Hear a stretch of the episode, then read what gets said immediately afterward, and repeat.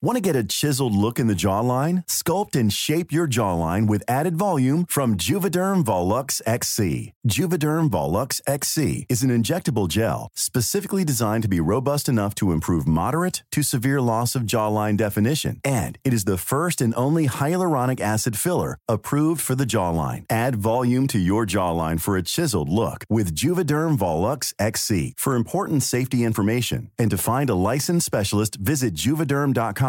That's J U V E D E R M.com. Not for people with severe allergic reactions, allergies to lidocaine, or the proteins used in Juvederm. Common side effects include injection site redness, swelling, pain, tenderness, firmness, lumps, bumps, bruising, discoloration, or itching. There's a risk of unintentional injection into a blood vessel, which can cause vision abnormalities, blindness, stroke, temporary scabs, or scarring. Talk to a licensed specialist to find out if it's right for you. Visit juvederm.com. That's J U V E D E R M.com. Hey, it's Ryan Reynolds, and I'm here with Keith, co star of my upcoming film, If, only in theaters, May 17th. Do you want to tell people the big news?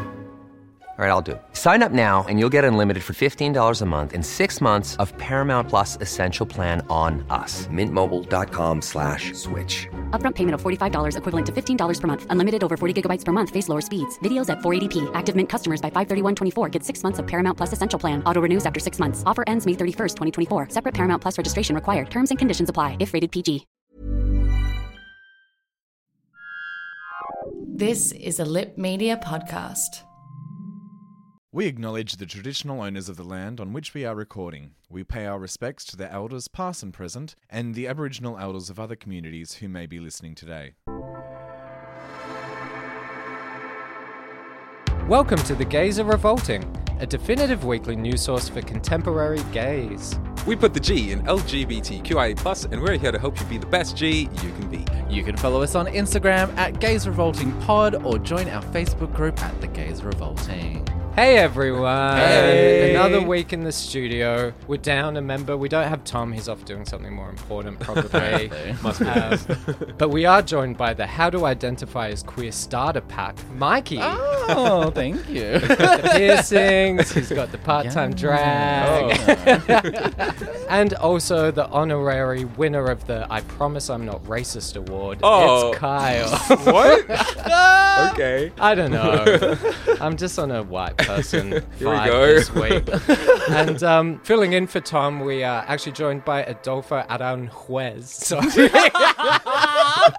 That's pretty good, actually. that's a bit of Filipino pride coming through there. Hey. Um, who's filling in this week? So thank you so much for joining us. Thanks for having me. How's it going, Adolfo? Nice to Ah. have you. Yeah. Okay, welcome, yeah, thanks to welcome. be- It's it's really nice being here. We um I don't know if your listeners know where you are, but we have to walk through Oh, some very very mask yes. paraphernalia Yes. getting here.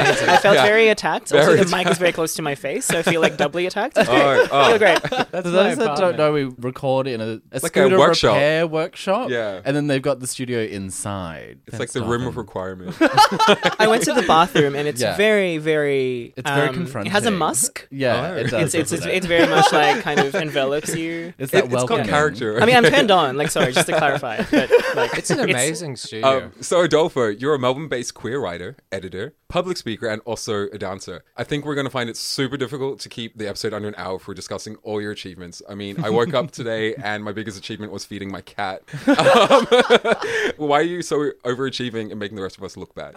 No, no, I'm not. I'm not like trying to make anyone feel bad. I think the short answer is that I'm just doing the things that I love. That's good. But I just like love a lot of things. Yeah. I think the actual like dark response to that Dark. question, Ooh, let's get dark. yeah, is that I didn't really have any friends as a baby, Yeah. and Yeah. I was my parents' like trophy. Mm-hmm. My psych and I talk about this a lot, um, and it's that I associate achievement with affection. Okay. Um, Yeah. This is like really, really heavy. Wow, for like, the we first, got like, in. Two We minutes in. of your podcast. um, but yeah, like so, I think yeah, I formed my sense of self Okay. based on my achievements. Like for context, Yeah. So you know we were talking about like where we are in the space, Yes. like right now. My childhood bedroom Mm-hmm. obviously has four walls. Three of those walls were all filled up with like framed like awards and medals and certificates and stuff. Oh. That was just like that That's was my crazy. childhood. So the fact that I had that many to Yeah. literally like fill up the walls wow. kind of Yeah. highlights for you like why I am this That's- abnormal human right now. Humble brag. No, Yeah, no. like- Oh, I am all about the brag. Like, not even humble. Like, Yeah, no, that's great. no Own it. I used to just stick my boogers on the wall as a Ew. kid. That is my Why? No, no, no, I just like flick 'em. You still do that. We have to ask you to stop. so let's start with your film background. You're currently the editor of Metro, Australia's oldest film and media magazine. So tell us a little bit about the role that you do there and what sort of draws you to writing about cinema. Okay, so just a bit of backstory on Yeah. um, Metro, I guess. Metro's been running since 1963, so it's hella old. It's like older than me. It's like almost as old as my mum. Wow. Yeah. Tom. It's Wow, no.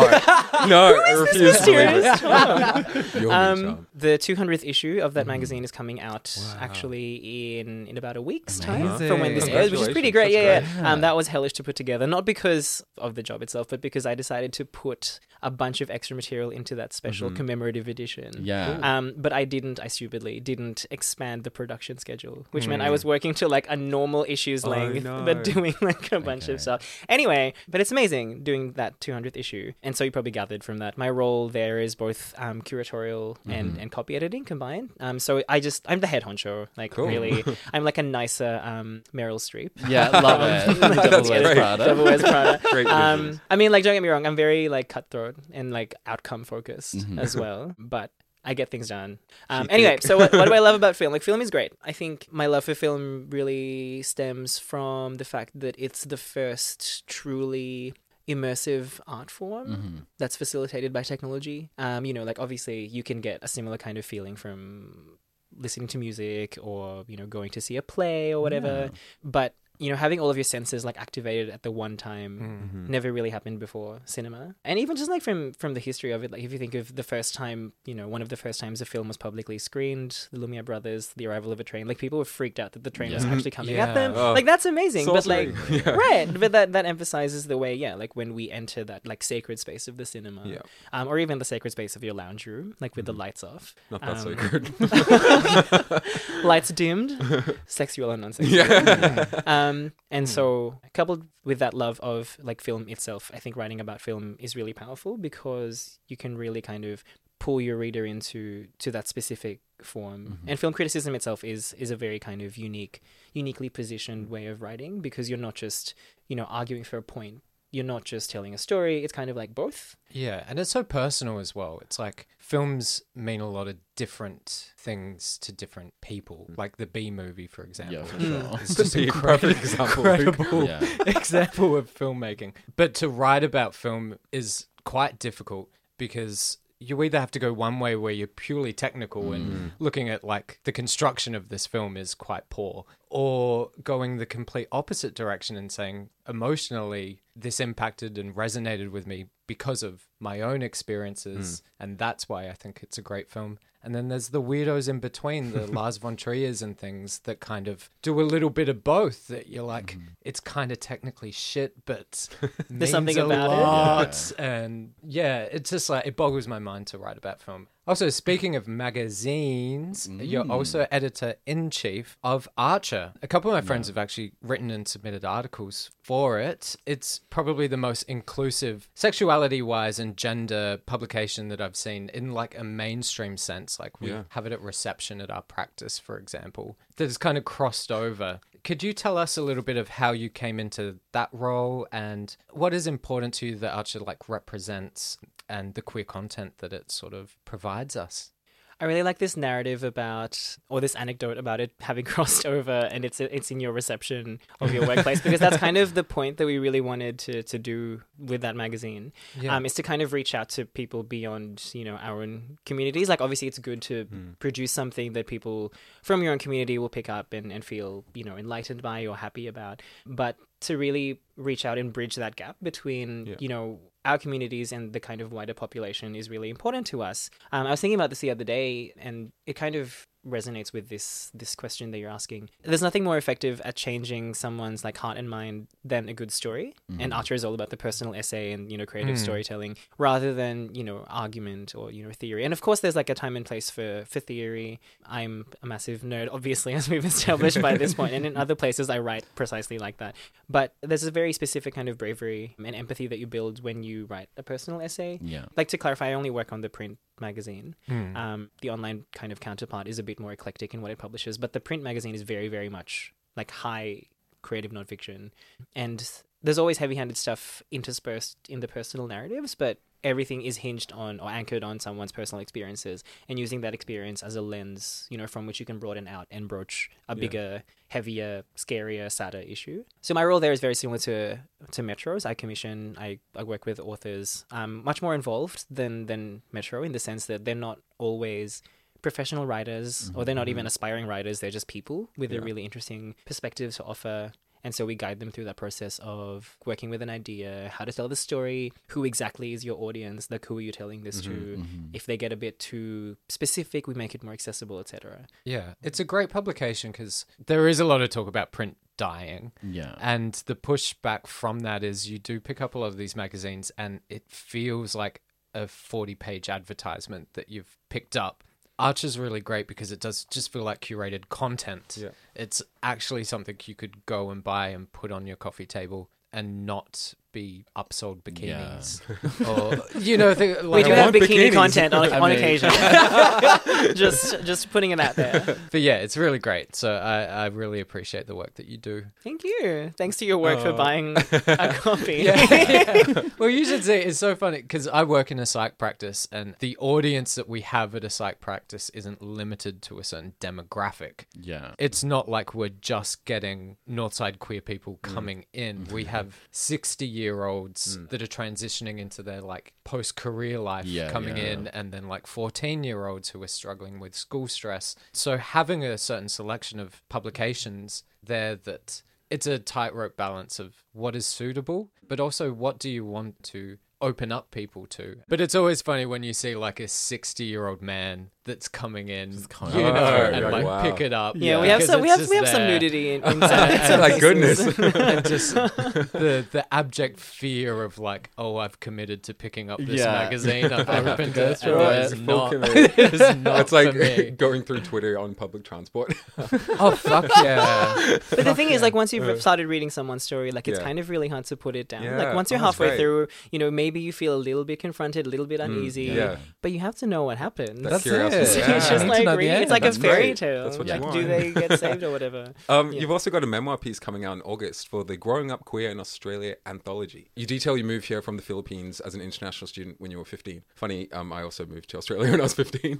Um, Welcome Could you to give us any like sneak- Could you give us any sneak peeks of your piece or even um, your experience uh, moving to Australia as a teen? Yeah, so the piece is called Coming Out, Coming Home. Yeah. Um, and I guess if you kind of infer from that, the piece is kind of weaving my process of like establishing myself here, finding my feet, with that process of coming Mm-hmm. Yeah. Mm-hmm. out or embracing my sexuality and gender identity. Yeah. It's kind of the, the more human half or kind of complement to um, an essay that I have published already in Meanjin. Okay. Um, the cover essay Mhm. is, is my essay on queerness or queering. Heavily theoretical, that one. But they broach the same idea, which is that when you're struggling with your sense of self, you are ultimately finding like a home in in that kind of designation or you know the way Okay. that society sees you you know there are pitfalls in the way we we discuss notions of identity and also like the the transition from one culture to another Yeah. because when you think about these things they're really really like rooted in the language and the culture that Yeah, you're definitely. you're arguing from and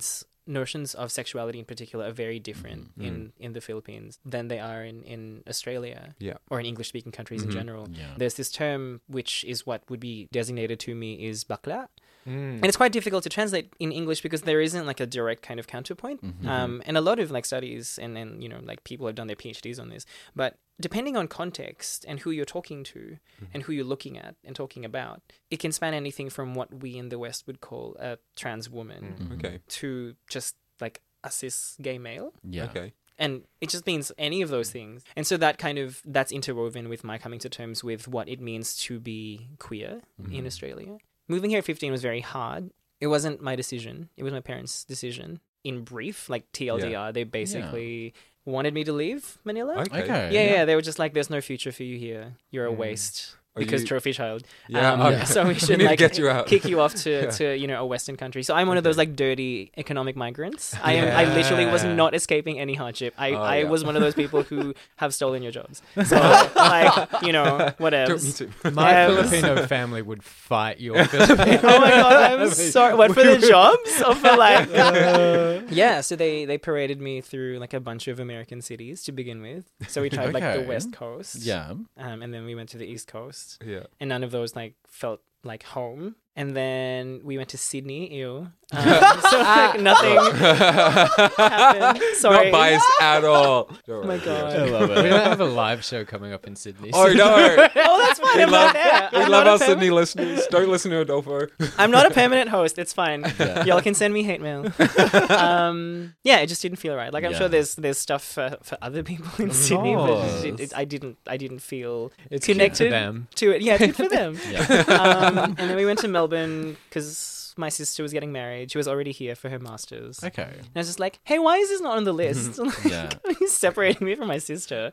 Also, like, stupid. Like, of course, that should have been on the list because she was here. So it was nice of them to, like, give me the chance Yeah. to pick We'll We'll give a you the place, option. at Yeah, for least. sure. But yeah, like, it was kind of hard for me because, you know, I was, I was, like, literally uprooted and not just in the general sense of, like, oh, my mm-hmm. friends are mm-hmm. here. Like, I literally had my life, like, planned out because of who I am as a, as a robot. you know, like, like, I was, I was on track to be the editor in chief of the school paper, which like sounds really stupid and whatever, but like that was important to me. Yeah. You know, I may not have had friends, but I was gonna get all the things that I wanted that I worked Yeah. really hard Like, I don't for. need friends. Yeah, and they were like, "Oh, I know you're leaving." Yeah. I'm like, "Wait, no, I worked for mm. this Yeah. thing, and you're mm. taking it away Yeah, from me." And they're like, get "No, no, you'll you'll get it again." And I'm like, "Yeah, but like to start from zero mm, is a lot of work when I could just like do one extra year and then I I'm done." Yeah. But yeah, I think coming here was kind of ultimately really good in the sense that I realized there was a whole like non-religious world outside of hyper Catholic Manila. Yeah. Um, being surrounded by secularism was really helpful. I was given the option of going to a private school or a or a state school. And I'm really sorry if this sounds really bad, but this is who I was back then, and let's let's not shy away from that. I said no, I want to try to be among the people. So let's let's go to a state. I love it. wow. I so love embarrassed. it. You know, I was 15. I was 15 Yeah. and totally gross. I need to be with the people. Uh, So, but no, like that was really kind of Yeah. like restorative for me to experience life outside of an affluent, like mm-hmm. privileged bubble. Yeah, it's. A, I I remember as a kid thinking this is a whole nother world. I, s- Yeah. I I was born here, but travelled back and forth between Leyte and Adelaide, and my childhood brain could not figure it out because I was like, these places cannot be any more different Mm. that I don't understand how I can go from one to the Yeah, yeah, other. yeah. And the religious aspect was huge. I think the line between affluent and poor being so razor massive, thin, yeah. like Yeah. permanently moving from one to the other, especially at a formative age like 15. Yeah. That's like a potential minefield of head fucks. Yeah, and I mean, like also because it coincided with puberty. So there was puberty, there was confronting secularism, or just like hmm. the dwindling of my own faith. There was growing attraction to boys who The could D. reciprocate, yeah, to the D. Um, and you know, increasing contexts where you would be left alone and you could act on it. And I got, I, I my first boyfriend was in high school because I came out pretty soon after moving here. That's a whole other like traumatic story. We'll get there. We'll get there. episode. Um, yeah, and I feel like it all hinged on that one moment of like moving because I feel like you know I was I was dabbling back home Yeah. in Manila with people, but I feel like just the way upper middle class Manila society is, you hmm. couldn't really explore it to the extent that I did here, where hmm. you know relatively like people would have been more accepting of you know teenage boys like locking your bedroom door, mm-hmm. Yeah. Doing their Talking. thing. Yeah. talking. Hmm. well, as along with appearing on our show, which is probably a highlight for you. Such a highlight. It's right up there. You've also appeared at numerous festivals and events, um, speaking about some of our favorite topics, which is race, queer identity, mental health issues is something we talk about a lot. Um, so I'm excited for you to stick around for the whole episode to hear your thoughts on some pressure. of the. Oh my god! I know. Hype. I'll try to be your- coherent. I'm like your hype boy this episode. Ooh. But this leads on a bit from talking about the Philippines is we have talked about intersectionality and how being a person of color can also inform how you identify in terms of your sexuality. It it definitely does for myself.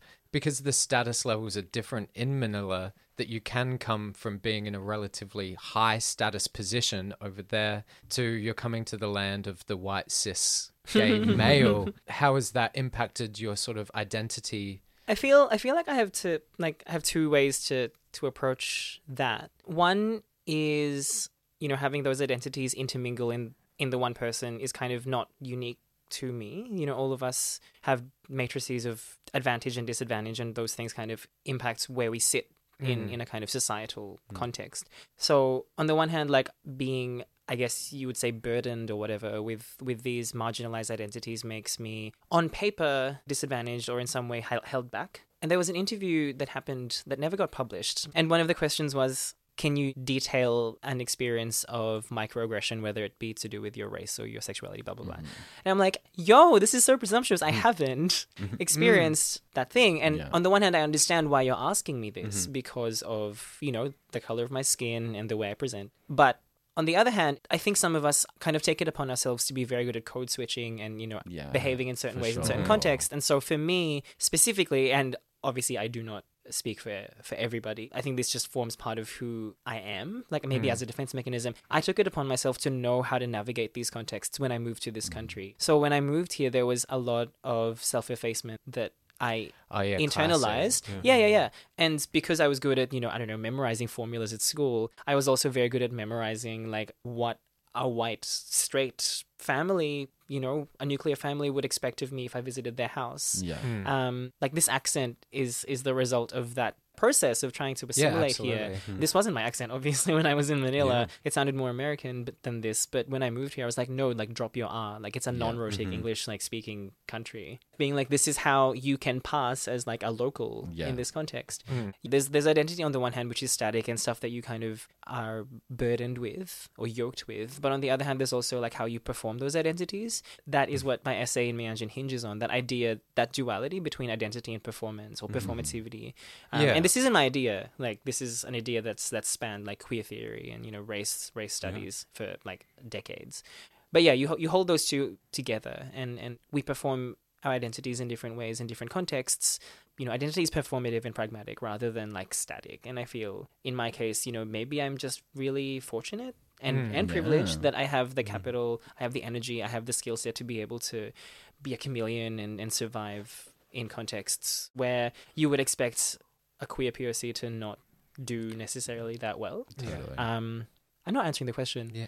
Well, it's such a, it's such a tricky question because Yeah, totally. whenever I've been asked a similar thing, it's kind of like saying, "Can you pull out this little part of who you are as a whole and explain to me what that part feels mm, like, mm. Yeah. but leave out these other things?" And that's really difficult to do. I can't. No one, I think, can really comment exclusively on just how the color of their skin impacts their life, as opposed to how their sexuality does or their upbringing. For a lot of us, all three of those things are one and the same.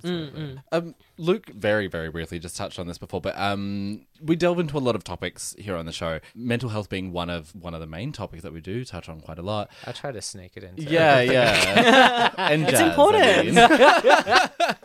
How do you feel as like a queer community that we sort of deal with mental health and do you feel like there's any way that we could sort of broaden things within our own community and helping others? I think we generally do a good job of talking hmm. about it. Mm-hmm. There's a lot of, you know, visibility campaigns and, and awareness raising campaigns and a lot of memes especially get kind of circulated especially on things like Are You Okay Day Yeah. and Yeah. IDAHOBIT. Um, I think those are wonderful in that they remind people that they aren't alone and that there are services that exist that they can access or tap into. I feel that maybe we don't do enough on a kind of person to person level. It's easy enough to tell someone, hey, maybe you should get some therapy, but to actually sit down with someone and like drive them to um, Oh, a yeah, GP yeah. to get a referral and then to drive them to the therapist or leave, help them find a therapist in the first place. Because there are, you know, LGBTQIA plus friendly therapists, and having one is so key, I think, to the success of your therapy. From Yeah, from my obviously a- small sample size of one, um, but I've tried like non LGBTQIA plus therapists, and they're horrible. Yeah. Yeah. Um, Yeah. my God, Yeah. so condescending. So yeah, I can't stress how important that is. Yeah. But but then when someone doesn't have the time or the energy to do that when they're in a really bad place. You know, I feel that they wouldn't really take the time to research who they can go to. Some people don't really understand how the the system works in the first place. Like we we have Medicare that allows you to take six subsidized sessions and then you can get an extra four Yeah. four, um, sure. for a total of 10 if if the gp and or the psych deem that it's necessary and that's huge but not many Yeah. people know that some people are really resistant to therapy so i think that's that's definitely something that we could do better so i think on the one hand yeah awareness campaigns are really good. We're doing a good job Mm-hmm. of that. But then following through is probably where we're possibly falling short I think it's also to know what is useful to someone that may be struggling with their mental health. One of my colleagues is pregnant at the moment, and she was complaining to me just yesterday and saying, I wish people would stop getting me fucking flowers. oh they do nothing like, Yeah, they yeah. do nothing. If someone could, like, give me a voucher for a nanny Yeah. for a couple nights, that would be an amazing gift. And I said, you know what? There's this mindset that this really applies to when our friends are suffering with their mental health as well. We tend to give them a pat or like Yeah. lend an ear or maybe some chocolates or some flowers or whatever. When some of the most useful things you can do is do you need your laundry done? Yeah. Mm. Do you need groceries done? Do you need a lift from here to there? These kind of boring, mundane Yeah. things are actually so Makes useful. such a big difference in someone's day, Yeah. yeah. And I think we have the knowledge about seeking help and and that we're not alone. You know, we see these posts, Mm. but it's also about the support systems and us knowing like what do our friends and our family members Yeah. need. They're not always the people that are going to ask for that as Yeah. well. Sometimes you do need to go Proactively. in and proactively and say, "Have you got on top of your chores? What can I chase up for you?" Those kind of things can go a long way with mental health. But I think the queer community as a whole mm. is one of the better communities in terms of Yeah. talking. Mm. Yeah. There is not a more awkward situation in the world than when two people arrive to a psych practice at the same time that know each other oh. and don't ah. know that the other person is Yeah. also seeing Okay. a psych. That can be like death Yeah. to some. But when I've seen it happen to members of the queer community, it's a party. Or Yeah. they Yeah. come in and they're like, "You go here, hey man how you going Yeah. it, it, it's like water off a duck's back because Yeah. the conversations have it's open. have Like, it's- already yeah. been had. So yeah, I really agree that there's some practicality is potentially the next step.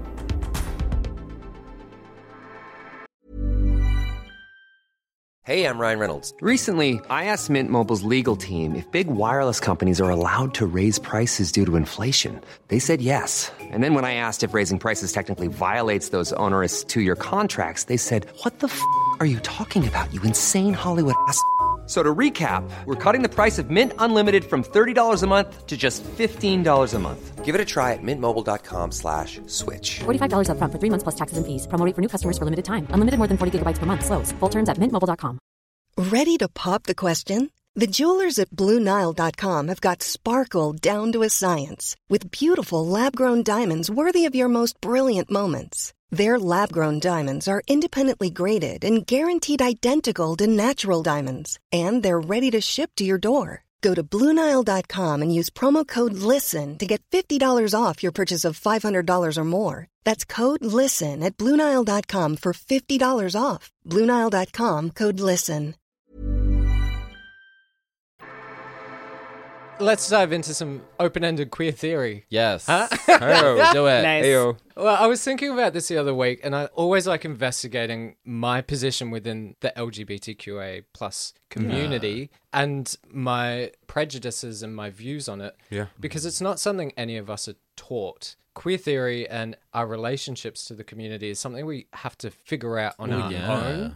It can lead to us getting to an age like my mid 30s. God damn, that's the first time I've said that. And you can investigate and go, oh, I could be wrong about certain Yeah. things Yeah. because we just didn't have the resources and the mm. information provided to us. But something that I've always found really interesting is the interplay and the relationship that we have as members of the G and the Q mm-hmm. to the LB, the I, and the T. Now, a lot of people tend to see us as a harmonious movement. and- Yeah, and- you're all together. You're all friends. and we're all together, but the reality is there's been some butted heads in mm. It's the like Game of past. Thrones, bitch. Yeah. and and not only have we butted heads in the past, we've also been pitted against each other in the past by mm-hmm. outside forces. It sounded like Star Wars. Game of Thrones. Messing Star with the Wars, metaphors Star Wars. so I just wanted to open up and talk a bit about the other letters in our acronym, how we mm. relate to them, if we've ever felt any sort of infighting. I came from the old school. Mm-hmm. Um, I was raised on the are you being served camp mm-hmm. you know the worst possible stereotypes of lesbian and gay men where they were always painted as sort of like cats and dogs they mm. don't Yeah, they don't get totally. along and Yeah. like gay men make jokes about lesbians and lesbians make Yeah. jokes mm. about gay men to be honest it took a really long time to untangle mm. those wires as i grew up to realize no i'm actually allowed to be friends with lesbians. There isn't anything chemically within me that prevents me from relating to and having a friendship and a relationship mm-hmm. with a lesbian Yeah. or a mm. transgender person. Mm-hmm. And you have to put aside your preconceived notions society's sort of stereotypes mm. as well as political forces trying to influence you in certain ways. So Yeah. also a, a big part of it too is you know we say to be the best g you can be on this show. Mm-hmm. I feel like as a g a g quiet silent q Yeah. we get it the the biggest slice of the pie sure, in terms of sure. visibility. Yeah. Mm-hmm. That can be a blessing and it can also be a, a curse. Yes. Yeah. And it comes with a certain privilege. Yeah, absolutely. Who likes lesbians, basically? That's that's you Yeah. I think it's so funny because I, I have kind of grown up with that. Well, I mean, in my gay career mm-hmm. um, of like lesbians versus gay guys, and there's always been so many representations of that in TV, like sitcoms like Will and Grace and mm-hmm. things like that. Jack is always going on about lesbians, Oh, and yeah, so for many sure, comedy shows I've seen. It's always pitting against each other, and I've always had that mentality. I don't have any lesbian friends, and I'm Yeah. like, is this the reason why? Yeah. Am I stopping myself from You're the doing this? product of all this. Oh God, I'm a monster. No, but I'm. I, I would love to have some. be Yeah, my that'd be great. Saw a comedy show recently, and it was a lesbian. She was referring to gay guys as like they always get deemed as the fun ones, and she was like, "What about the lesbian spotlight? what about us?" but um, I thought that was really funny because it's kind of true. Like we're the poster boys, and then Totally. yeah. And it, that comes down to male privilege at the end of the day as Yeah, well, as which well. is, I think, in the beginning of fighting for equal rights with like LGBTQA plus people, sort of needed to be gay men at Mm-hmm. the forefront of it because being a man, you have more privilege than anybody else. Yeah.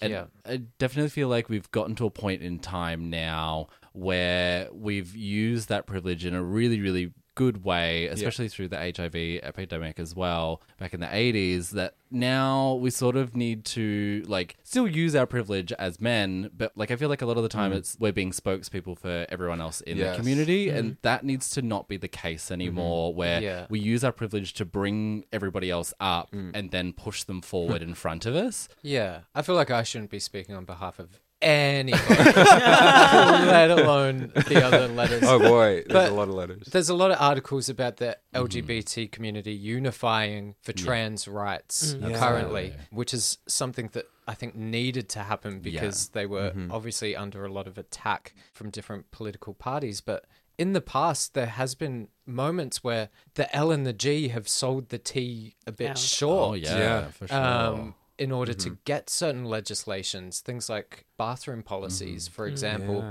And it's a huge puzzle to solve. They've had to look at it and go, how do I get rights for enough people? Mm-hmm. Like they had to sell some of the letters Someone short. short.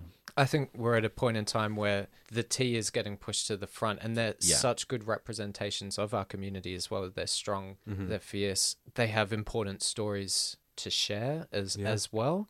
That I think the more that people in positions of power can divert that limelight to say, "Hey, mm-hmm. Yeah. we should be listening to these people, not us anymore," mm-hmm. Yeah. because they've got the stories that people need to hear.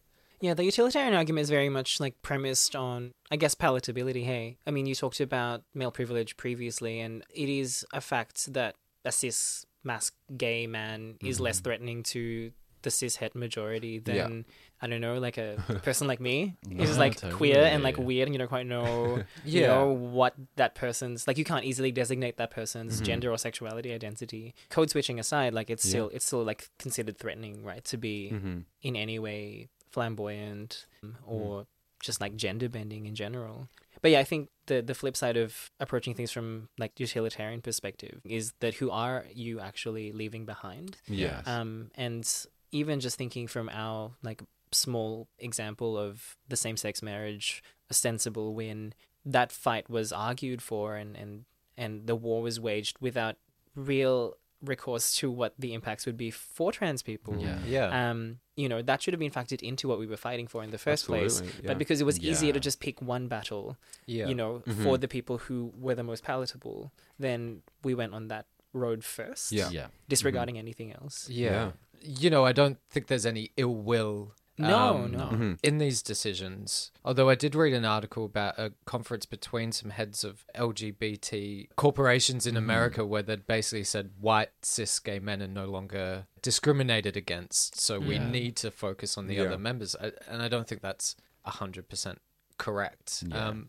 I think we've talked about it before on the show a little bit. Is the addition of the Q Mm. Yes. and the identity of Q? Because when talking about the letters in our rainbow, the one thing I, I kind of always go back to is this internalized homophobia that a lot of us have had and that I had for many, yeah. many years. Because being broadly grouped into a category within a bunch of other Yeah. categories Yeah. as well, I kept seeing representations of people that did not represent me You, Mm-hmm. yeah. and that led to a lot of internalized Yeah, yeah, homophobia where it's like i don't like this because if you represent the g that's representing me too Mm-hmm. and that's Yeah. not me and i don't like that Yeah. as well what an awful person to hang Mm-hmm. out with i would have I mean, it's still pretty been. awful. Yeah, I was like, what? more palatable now.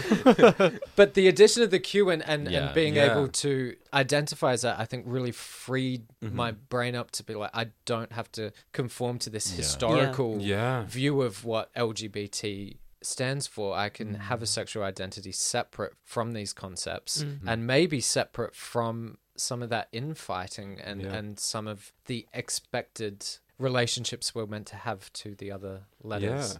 I think there's also so much conflict with the B, uh, bisexual people, and especially with gay guys, and bi erasure because people saying it doesn't exist, Oh, doesn't and it's exist. just on your way to being, yeah. to, like It's on your way to gateway being to gay. being yeah. gay, yeah, I mean, sure. surely that is the case for a lot of people, but there are a lot of bisexual people, and you can't speak for them. I, at first i thought you were talking about the b movie again the B, you need to let it go, Luke. Your eyes lit up. You're like, what? like, ooh, Pixar is a Pixar. call back But um, yeah. So we need to focus on uplifting the other letters. Mm. Absolutely. I've also found by friends of mine Yeah. finding solace in the queer yeah. Bubble. that's- bubble Oh, as yeah. well. Yeah. For me, queer is like that boat that comes Mm-hmm. fr- to the deserted island. and You're like, finally, like, oh my I can leave yeah. this shit Yes. behind and actually just have Mm-hmm. an identity of my own. So maybe that solves the problem. Problem Well, I mean, that's kind of what I talk about in that Yeah. Meanjin Ah, essay, which We're everyone spoilers. should like read. Um, yeah. yeah. that idea that queer is is kind of emancipatory. Like it Mm-hmm. is. Like it, it means everything and nothing. Um, in the Yeah. context of like Western sexualities, you can be queer in terms of who you have sex with. You can be queer in terms of your, ide- your gender identity. You can identify as one thing and then like completely change your mind the next day. Yeah. Um, and for me, it's like the closest English term for bakla. Totally, Like for me, it's just Yeah. like I when people ask me my gender, mm-hmm. I'm just like, oh well, Yeah. I'm queer, and they're like, yeah. Yeah. but that's not a gender, and it's like, well, it is because I don't quite Yes. care. Like I can be a bunch of things. Yeah. Um, it's Obviously very means- yeah. unstable, and that that, that Totally. instability is Yeah. is what queer is, and that's what it's mm-hmm. been reclaimed from its history, right? That it's just Yeah. about weirdness or like Yeah. not being conventional. Mm-hmm, mm. Something that I have noticed within my various groups of friends, I, d- I mean, like, I generally have a lot more female friends and a lot Yeah. more, like, queer, mm. female identifying friends than I ever have gay men.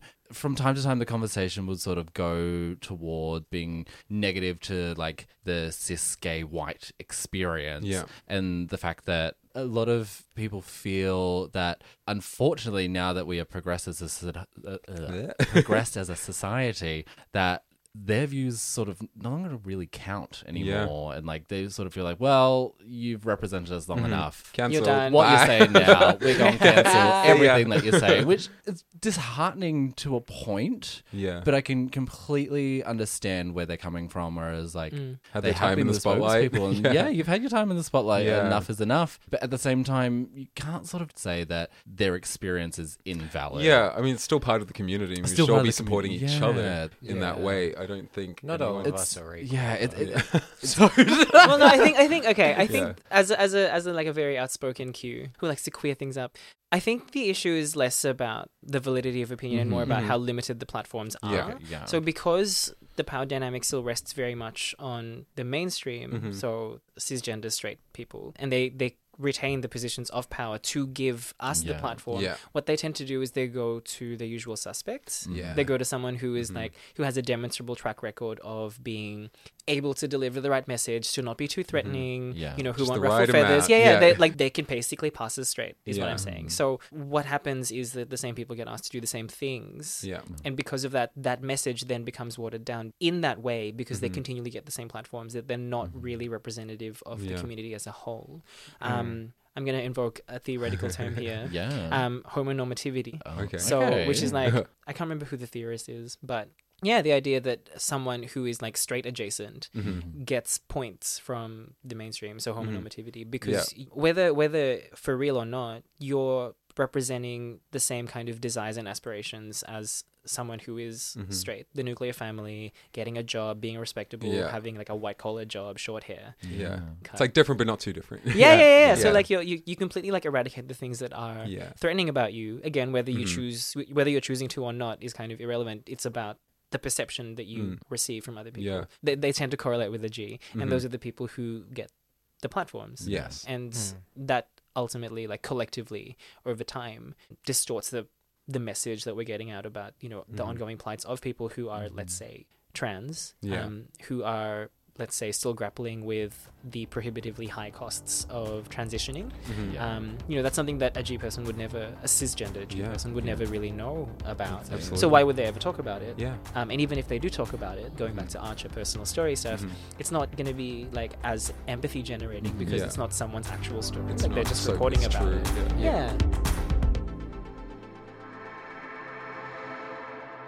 This episode's going to be airing the day before Mother's Day, so I thought we could all maybe just discuss our mothers a bit about and our talk about how they've impacted our gay ass lives. um, yeah, I've met your mum. At Yeah, your, yeah, you she's have. lovely. Your mum's birthday. she's so awesome. Yeah, I love my mum so much. She is the most genuine, lovely person in the world, Can and just vouch like from like the just five minutes that I spent her. Like, That's enough. yeah, I, I got very all of drunk at that. my Yeah. birthday. no, she's such an incredible, strong woman. Honestly, like Mm-hmm. I know, like a lot of gay people are just like, my mum's the best, but my mum actually is No, no, the she is best. the best. Like, You will fight for for sure. sure. like we've been through some really hard shit in our lives, and she's always managed to muster up the strength to just pull us all through and like get us Yeah. to where we need to be. Like we grew up in bloody poverty, like in Yeah. commission housing, as I've Yeah. said before, and like there's been times we've been evicted from housing, and it's just so incredible now mm. as an adult to be able to sit down with her Yeah. and talk about what our lives were mm-hmm. because mm. being a child you sort of just like Yeah. oh this is just how things are and I don't know what actually is like going on Yeah. Mm. and then actually being able to be like hey you know those times where like this crap thing happened or this amazing thing happened like what was actually going Something on Something else was going on. yeah, yeah. Like what was happening behind the piecing it scenes, and I feel like our relationship has developed into us being friends rather than mother son Yeah. situation where I see her as an actual human being now. She, got, she, Yes. got- Yeah. she was like quoting the show to me. yeah, When my mum we hung listens every She show. was Yeah. like, I know you look. I like, this wow. is so good, Wow. yeah. That's She's, dedication. she's one of Yeah. our biggest fans for sure. She Yeah. likes everything on Facebook. Uh, no, my, my mom's the biggest fan. no, my mom is actually also a very, Yeah. very big fan of the show. She listens to every episode and she always messages me about like all the things we say. So it's also why I'm very scared to talk about anything sexual on the show. Hi, mom, I love you. I'm pure and haven't done Yeah. anything ever. my, That's a lie. my mum lives in the UK now and she works there and she's done very well to keep a good relationship between us because she messaged me every day on Messenger, sends me all the funny memes and everything like that. Yeah, we had kind of like a rough patch, I guess, maybe at the end of high school, I guess, Yeah. when I was kind of finding my identity and she's gotten so good with everything and she's so supportive. She fights homophobes on my Instagram comments. Yes, I've yeah, seen that, those. that story. good. um, and yeah, she she goes to like gay rallies in England. Like, yeah, I was I can't believe I was like my mom. She's so beautiful. She's like crazy good at fashion. She's not like a regular mom. She's a cool mom. She's a cool mom. She's such a cool. We should all So post good. pictures of our moms on Mother's Day. I would never. You wouldn't? would never. oh, just do you in a wig then. I would post pictures of JB's mum. yeah. My Yeah. best friend is like my surrogate or like family. your yeah. Um, do that. Not to rag on mums on Yeah. Mother's Day. What a Mm-hmm. shit thing to do. Timing. It's just, it's just like a very crotchety seventy-year-old Yeah. Catholic Filipino lady who Mm-hmm. spends like most of her time in tracksuit pants Mm-hmm. with her hands down the front of them. Like I love her for that. Wait, Uh, wait, wait, wait. Where? Where do her hands go? Y'all ever see just like get real comfortable? Oh, just like Yeah. tucked like Just like tucked in the Not pubic like- area. Yeah. Wow, that is that is not Love a the Filipino thing because my visuals. mom does not do that. I think she picked it up here in Australia. Oh. wow. It's, so, and it used to embarrass the shit out of me. Yeah. She'd come in while I Mm. had JB and my friends around. I'd be like, "Mum, get your fucking hands out of your vagina, Jesus Christ. Oh Christ!" Jesus. what would Jesus think? yeah, but I always think like both of my parents, but to a great extent, my my mother was quite formulative for me uh, in terms of my values. I think that's something that harsh Catholicism can instill. Got a lot of guilt from that as well, which is great. I carry that around all the great. time. So Gift that keeps giving.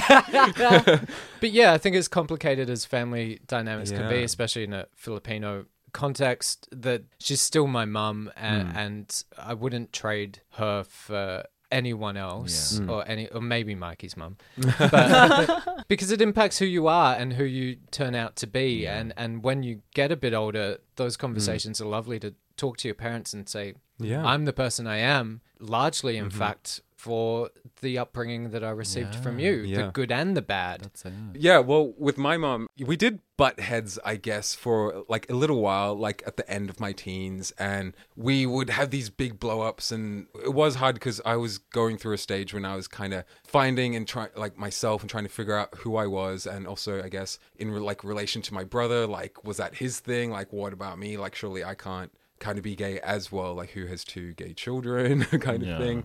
And there were some hard times growing up with my parents and custody battles and things like that.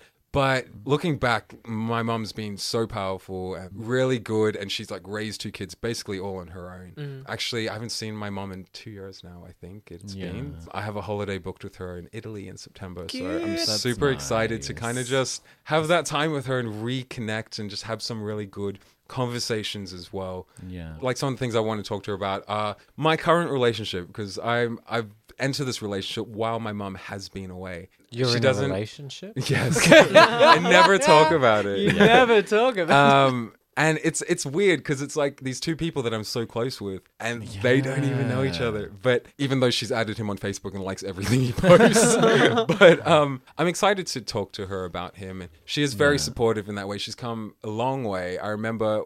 I don't think I've ever spoken about coming out on the podcast. I think you guys did, but I kind of have this weird, distinct memory of being on MSN. And I, I heard her watching TV in the background, and I think it was Real Housewives. No, uh, Desperate Housewives. The Oh, one- yeah, yeah, yeah, yeah, yeah, yeah. I think one of the wives has a gay son in the show. I never really followed it. They had this whole big fight on the show about him being gay, and she's like, "Well, you never tell me anything. I just want to know something about your life. Are you gay?"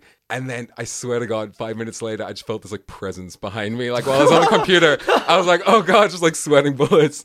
And I had a my first boyfriend at the time. I don't know why, but for some reason she thought he was interested in my best friend, a girl at the time. So I just let her believe. I was like, yeah, that's why we're all hanging out together. but um, yeah, and she's like, that guy, he's not Ella's boyfriend, is he? And I was like, uh, no. And she's like, is is he with you? And I I was really quiet and awkward. She's like, just tell me. No one ever tells me anything. Yeah. So I kind of just nodded awkwardly. And she's like, okay, that's fine. That's all I wanted to know. And then she just went to her bedroom and I could hear her crying. and she called her best friend who had gay children as well. And then I think they just had a really good conversation. And I remember Yeah. sitting on the steps outside my house, outside her bedroom window, kind of just listening. And since then, she's come such a long way. And I'm really, really mm. proud of her and our relationship. And I'm really excited to spend some time with her. It's really like lovely hearing like other people's stories with you know their mm-hmm. relationships with their mothers. Mm, um, Yeah. And obviously they're very like they're all quite different. Like I would like to say that I have a Mikey level like Yeah. mum relationship. Mm-hmm. That's not necessarily the case. It's fraught. I think we're mm-hmm. we're we're okay now. I think as is what happens when you're you know in your 30s and Yeah. your parents kind of like ease into the fact that you're definitely your own person with your own values and stuff. I think my my relationship with my mom in terms of sexuality was very much less about you know her finding out and Yeah. more about her like finally being like okay cool this is a thing. Mm-hmm. so my mom while we were in the philippines she's um, ethnically chinese. So there's a lot of like kind of pressure put on the male offspring especially in southern chinese culture. And i think for her she's the eldest child in her siblings even if she's female. But so that meant like a lot of the pressure was on me. And then knowing quite at an early age that i was special um not in the not in the gay sense in the queer sense i mean in the in the kind of Yeah. the academic and like Yeah, yeah. performancey sense yeah they were just like this is like this is the golden child like literally protect him. And he will be like such a boon for our family and like passing yeah. on the thing. And then finding out that i was a little bit like off in the sense that I wasn't interested in like women and I was hanging out with women but not like hanging out with Yeah. women. Yeah, I think yeah. like the, the crystallization of that was very clear for her like quite early on being like, "Oh god, wait, you're Mm-hmm. Yeah. not going to have kids." That was like that's Yeah. that was like the main That's a for big her. thing for yeah, yeah, people. yeah, Yeah. So you're not going to pass on Yes. the stuff. This this Yeah. amazing And you're also- gene love like no, success. Yes, like, yes, I and then you're not too. gonna bring me a wife, and then the Catholic stuff came in. Yeah. You know, you're not guilt. get, you're getting like doing all this sinful stuff, and so like she and dad definitely weren't okay with that aspect of who I was growing up. I I wouldn't call it gay conversion therapy as such, but there was an attempt to like get some spiritual intervention Yeah. in my my life, and I think that's possibly also why they decided to send me Hmm. elsewhere in the hope that something would click or like push Yeah. me back onto the so-called right path or whatever. Yeah. Yeah, and so like a lot of my therapy with my psych quite early on in my therapy journey was about confronting the reality that and I had to learn to say this was that I hated my parents like mm-hmm. for a long time. Like Yeah. that was that was a thing that I felt mm. that I could never never own up to. And the point when I finally had the bravery to say to her like I was like bawling. I could barely talk. And like you know, I'm always talking. Like talking isn't hard for me. But that was really hard for me to do. And then saying that, like there was like I know this sounds like super cliche and fake, but like it was real. Like th- like something like unhinged like in my chest. I was like, Yeah. yo, was like i said that release, yeah. thing that I needed to say. Yeah. Yeah, and then like as my my therapist and I kept going on this kind of analysis of like my inner turmoil, like we realized that it was because my concept of you know we talked about like achievement earlier on in the show. Yeah, it's that I only really understood like love in a conditional sense when really like as a child what you're meant to feel is like unconditional love, and I never got that from either parent. So we're not talking about dad right now; he's a whole other thing. Yeah. I love him too now. We're, but, we're going to you address that Father's Day.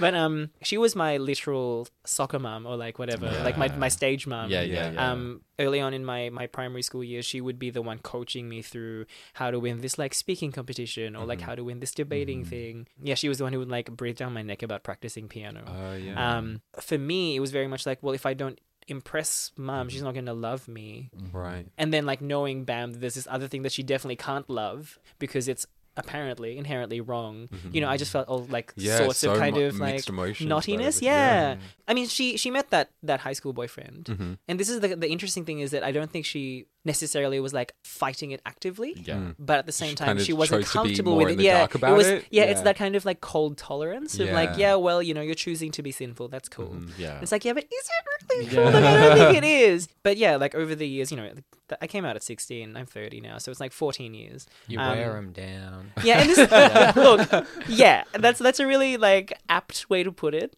And it's it's sad that that's also like an apt way to put it. But yeah, I, I feel like that is what's happened though, is that, mm-hmm. you know, like part of the worry was that I wouldn't be taken seriously or that mm. people would make fun of me or like I would be hurt or bashed or whatever. None of those things have happened. And if anything, I feel like me mm. embracing this aspect of who I am has like Improved, launched yeah. like my career like so much more. Yeah. And I like love myself. Like I can say that now, whereas I never could. Yeah, like we went to this like animal sanctuary in Phillip Island recently. We've been there before, but there was a new sign on the door where it was like management reserves the right to kick out anybody who exhibits like attention seeking behavior, blah blah blah. And mum was like, Oh my god, lol, well you can't you know, you can't be here. and I was just like I was like "Ah," and I just like did this like sexy dance like display Yeah. like in front of the management, like near the door. She was like, it. lol. And I was like, whoa, like she actually laughed at that. That's that. great. Like that is the like It's funny how like little moments like that can have such a big standout. it's so too. stupid. Yeah. Like no one else would get it, but like Yeah. it, it meant so much for me to be for her to make a joke about mean my so much, flamboyance, yeah, like my queerness. totally. Like I occasionally like attention seek, and like that's just part of who I am. But like you know, you wouldn't do that if you were like Yeah. straight. I think it's nice when you see your parents let their guards down a, a little bit. Like Yeah. the same for me. It took a very long time for my mum to even laugh if I made a joke. Like jokes are so important to me. My whole life is a joke. Um, I just got nothing, nothing back from my mum, and I knew this material killed. I was like, "That is a good bit." Yeah. There Like, is come no. on. there is no way killed. you cannot laugh at this. But it did take roughly the same amount of time, like 15 years or so, Yeah. That my mum now actually writes ha ha in text messages.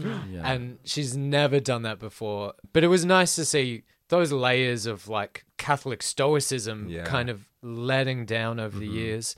In terms of my sexuality, I think Yeah. I spoke about it last week. It's a very like American military don't ask, don't tell, mm. and we Oh, yeah. and we have that mutual respect for each other. I know she's got her life. I ain't about to go trumping in there with a bunch of shit she doesn't like. Mm. So I expect her to not do the same to me, to Yeah. come trumping mm. over here to Melbourne and it. slamming down Bibles and whatever. And we coexist quite happily. That said, mm. I was I wasn't the perfect child. And like when I came out to mum and dad, I was off a bender of like deciding that I wanted to be a socialist and like I was just that teenager and like I'm gonna shave my head and Yeah. Yeah. I'm really into pottery now. Yeah. Like deal with it. Both Those are very different things. like, sorry. well, that that was like my parents' experience. Yeah. They were just like, "Fuck this kid! Oh, he's gay now." Like, the, Yeah. What's next? they just had to roll with all of these punches, and it's taken me calming down and getting into my thirties that they've realized, oh, this one is This is sticking. sticking. this one's sticking. I, I have. I'm not a socialist anymore. but yeah, it, it's nice to be on that level with her hmm. now. So we got a little update for y'all. Because who doesn't love porn? My mom is listening. No, so last year it was announced that Tumblr was obviously getting rid of all of their adult content as of December, and they were just going to go through periodically and be like, "Nah, this is not okay, and this is not Yeah. okay." And now it's a- comics. Yeah, Garfield what? comics. Sexy Garfield or just Garfield? No, regular. just regular Ah. Garfield. The porn filter kept incorrectly Oh. picking Oh. up pictures of Garfield. Yeah. And they kept Interesting. It's like, no, naked cat, none of that. Side note there. This is so fascinating. It's Yeah. true. So yeah, they've started So getting rid of Tumblr's a all barren wasteland Yeah, I still have my Tumblr account. and Do I you? check from time to time because Any I've nudity? got like all my saved videos and stuff, and slowly but surely they're all disappearing. I'm like, Really? no, Save videos of lolcats. Yeah, all of those. No. But yeah, so Verizon, the company that own Tumblr, which is Yeah. like a telecom. They're like a in- phone Yeah, they're a phone provider. provider Oh, in the what? states. So they've announced that they want to sell Tumblr, and Pornhub have That's jumped so on it and just funny. like, we want to buy this and we want to return it back to how it was. No shit. Yeah. Yeah. Why are they doing that? They Like- like strip it down to its bare bones. No one wants it. They're Yeah. like, actually, let's sell it. Like, Yeah, it's like let's That's get rid of this thing because it's the not one doing thing that was very going well, well for you. anymore. Yeah, hmm. it'll be interesting to see what happens, but I just don't think that they'll be able to take it back to what it was because like a lot of people have moved to different platforms. Yeah, now. I'm not a big Twitter user, but when I do go on Twitter, it's Yeah. quite scary. I'm like, oh, that's a lot of nudity. I, yeah, I post all my Garfield stuff on Twitter. Yeah, I, I don't like Pornhub. I don't really like the uh, format. No, You I get- feel like there's too much to sift through. I get bombarded by weird ads for like Oh. sexy CGI games. Yeah. To Oh. like click on tits and stuff. Yeah. The filter is never quite right. Like I'm And do you clearly think the marketing is always wrong? it's always like big-breasted woman. You're Yeah. like, well, I clicked well, on the well. gay tab, but not the breast tab. That's yeah, funny, it's like I clearly searched for like double breeding bareback Oh, party. Jesus. like I'm not interested. the pearls. I want something. I'm a nerd as well. Like if I'm gonna watch porn, it has to be in HD. Yeah. Oh, yeah. Uh, I, I don't. Wait, are we talking it- about free porn? Yeah. You can't be that picky if it's free porn. I'm sorry. Like, I'm just, you have to pay for that shit. Yeah. Well, it's led to me like just. Do you actually, pay for porn? No, Oh, yeah, that's I what I'm saying. I'm happy to deal with the trash because I'm a cheap bitch. Oh. I'm gonna pay for shit. Yeah. Well, it's led to me just like not really being interested in porn Yeah. anymore. Oh. Cause Oh, that is sad. Yeah. Wait, well, I didn't expect that. well, I, I guess like clinical depression has part to do with it as well, Yeah. but mainly it's the pop-up ads and the layout also, there's this weird element of like danger mm-hmm. Oh. with these streaming sites because you just get the thumbnail, mm-hmm. and the amount of times I've been catfished by oh. like clicking on a video and then all of a oh, sudden it's viruses. no, no, No. it's like a fisting video, oh, oh. or it's a fetish that I'm not into that's Yeah. not labeled on it. Oh boy. That you're like, I'm sounding. Ooh. This is an Archer magazine. It's not curated for me. This this sort of selection of streams Yeah. for me to look at. Twitter is like porn for millennials as well, in that it's like Oh. 30 seconds of just like the best bits. Yeah, yeah, Do you know what it, it. you go Yeah. to those porn Like accounts? preview. It's like if you want to see someone on Instagram naked, you just go to their Twitter. You just go to their Twitter account and it's like a greatest hits album. What is You just this? go- It's I live on Twitter. Like I am literally on You're- Twitter like all the time, and I never You're even using it properly about this. Have you got I, Have you got the safety filter on? Oh no. I don't think Like, so. do you have the do you have filter- your do parental? You have your parental filter like yeah. you, like the, You have to go through your I've been missing out all Oh, this boy. time. I mean, I never use Tumblr either. I just I just live on Twitter. I'm really I'm horrified. Oh God. Yeah. I, I will fix this Okay, uh, on get the on the way it. home. Just, I was- to- just check this out. Do you, any of you guys pay for porn or anything? Nah. I was chatting to I think Tom last week, and he was telling me about a friend of his that is always oh, complaining, yeah. always complaining about being poor, and then finds out that he's subscribed to like a lot of like OnlyFans oh accounts. Oh my god. And then he complains about being poor, and then he's actually like, subscribed to all this no. porn. Yeah. OnlyFans. That's monies. Who pays for porn OnlyFans is these becoming days? so big. I feel like I should just start one. It's an you know? inevitability. Start Let's making start money. It's not a days that. rolling one. Well, have you seen Now Apocalypse? The, Oh, I know, Yes, It is- I wanna watch it. Oh, it is so good. It's anyway, real I will just say that there is a character who has. I don't know if it's it's She's not. so- It's like an in gen- adjacent, yeah, but yeah. like adjacent. Yeah, Yeah, similar. yeah, yeah. Well, you're gonna She do it anyway. camming, yeah. yeah. and it's like why if you're gonna cam, if you're happy to be all like mm. exhibitionist, like mm. by all means, like monetize it, and then Totally. You have some hmm. spare cash. Make them Yeah. coin. yeah. Yeah. and you can pay for your own porn if you want to. Like I don't know. I will say, Luke, that hmm. there are versions of these streaming sites with the thumbnails where I'ma you can link you later. see it like moving. I like Oh, those yeah. ones. so those are actually. my fave ones. Yeah. So I use Just hover the cursor over xhamster.com. it. Oh, yeah. this is like not an advertisement. We are not endorsed by xhamster.com. but I'm just saying, the, and the filters are pretty good on xhamster. But I do like those thumbnails that move when you scroll over it because it reminds me of the paintings in Harry Potter. Where they sort like, Is that Elvis life. Dumbledore? No, it's a giant dick.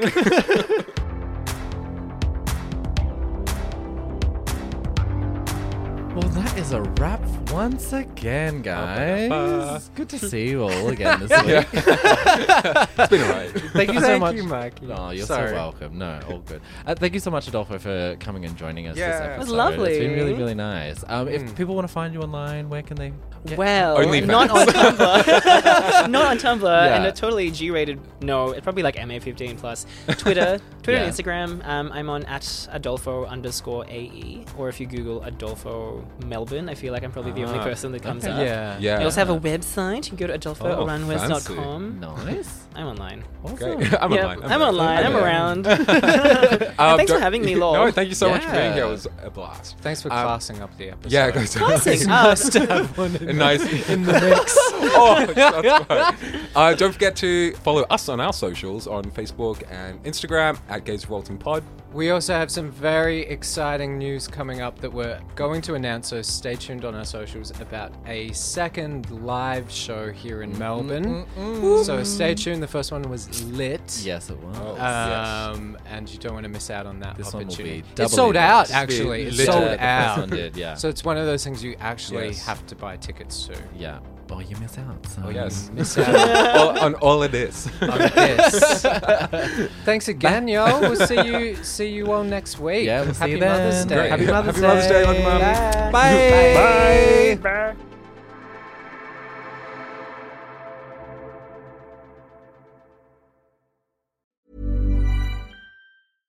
How would you like to look five years younger? In a clinical study, people that had volume added with Juvederm Voluma XC in the cheeks perceived themselves as looking five years younger at six months after treatment. Look younger, feel like you. Add volume for lift and contour in the cheeks with Juvederm Voluma XC. Reverse signs of aging by adding volume to smooth laugh lines with Juvederm Vollure XC. For important safety information and to find a licensed specialist, visit juvederm.com. That's J U V E D E R M.com. Not for people with severe allergic reactions, allergies to lidocaine, or the proteins used in Juvederm. Common side effects include injection site redness, swelling, pain, tenderness, firmness, lumps, bumps, bruising, discoloration, or itching. There's a risk of unintentional injection into a blood vessel, which can cause vision abnormalities, blindness, stroke, temporary scabs, or scarring. Talk to a licensed specialist to find out if it's right for you.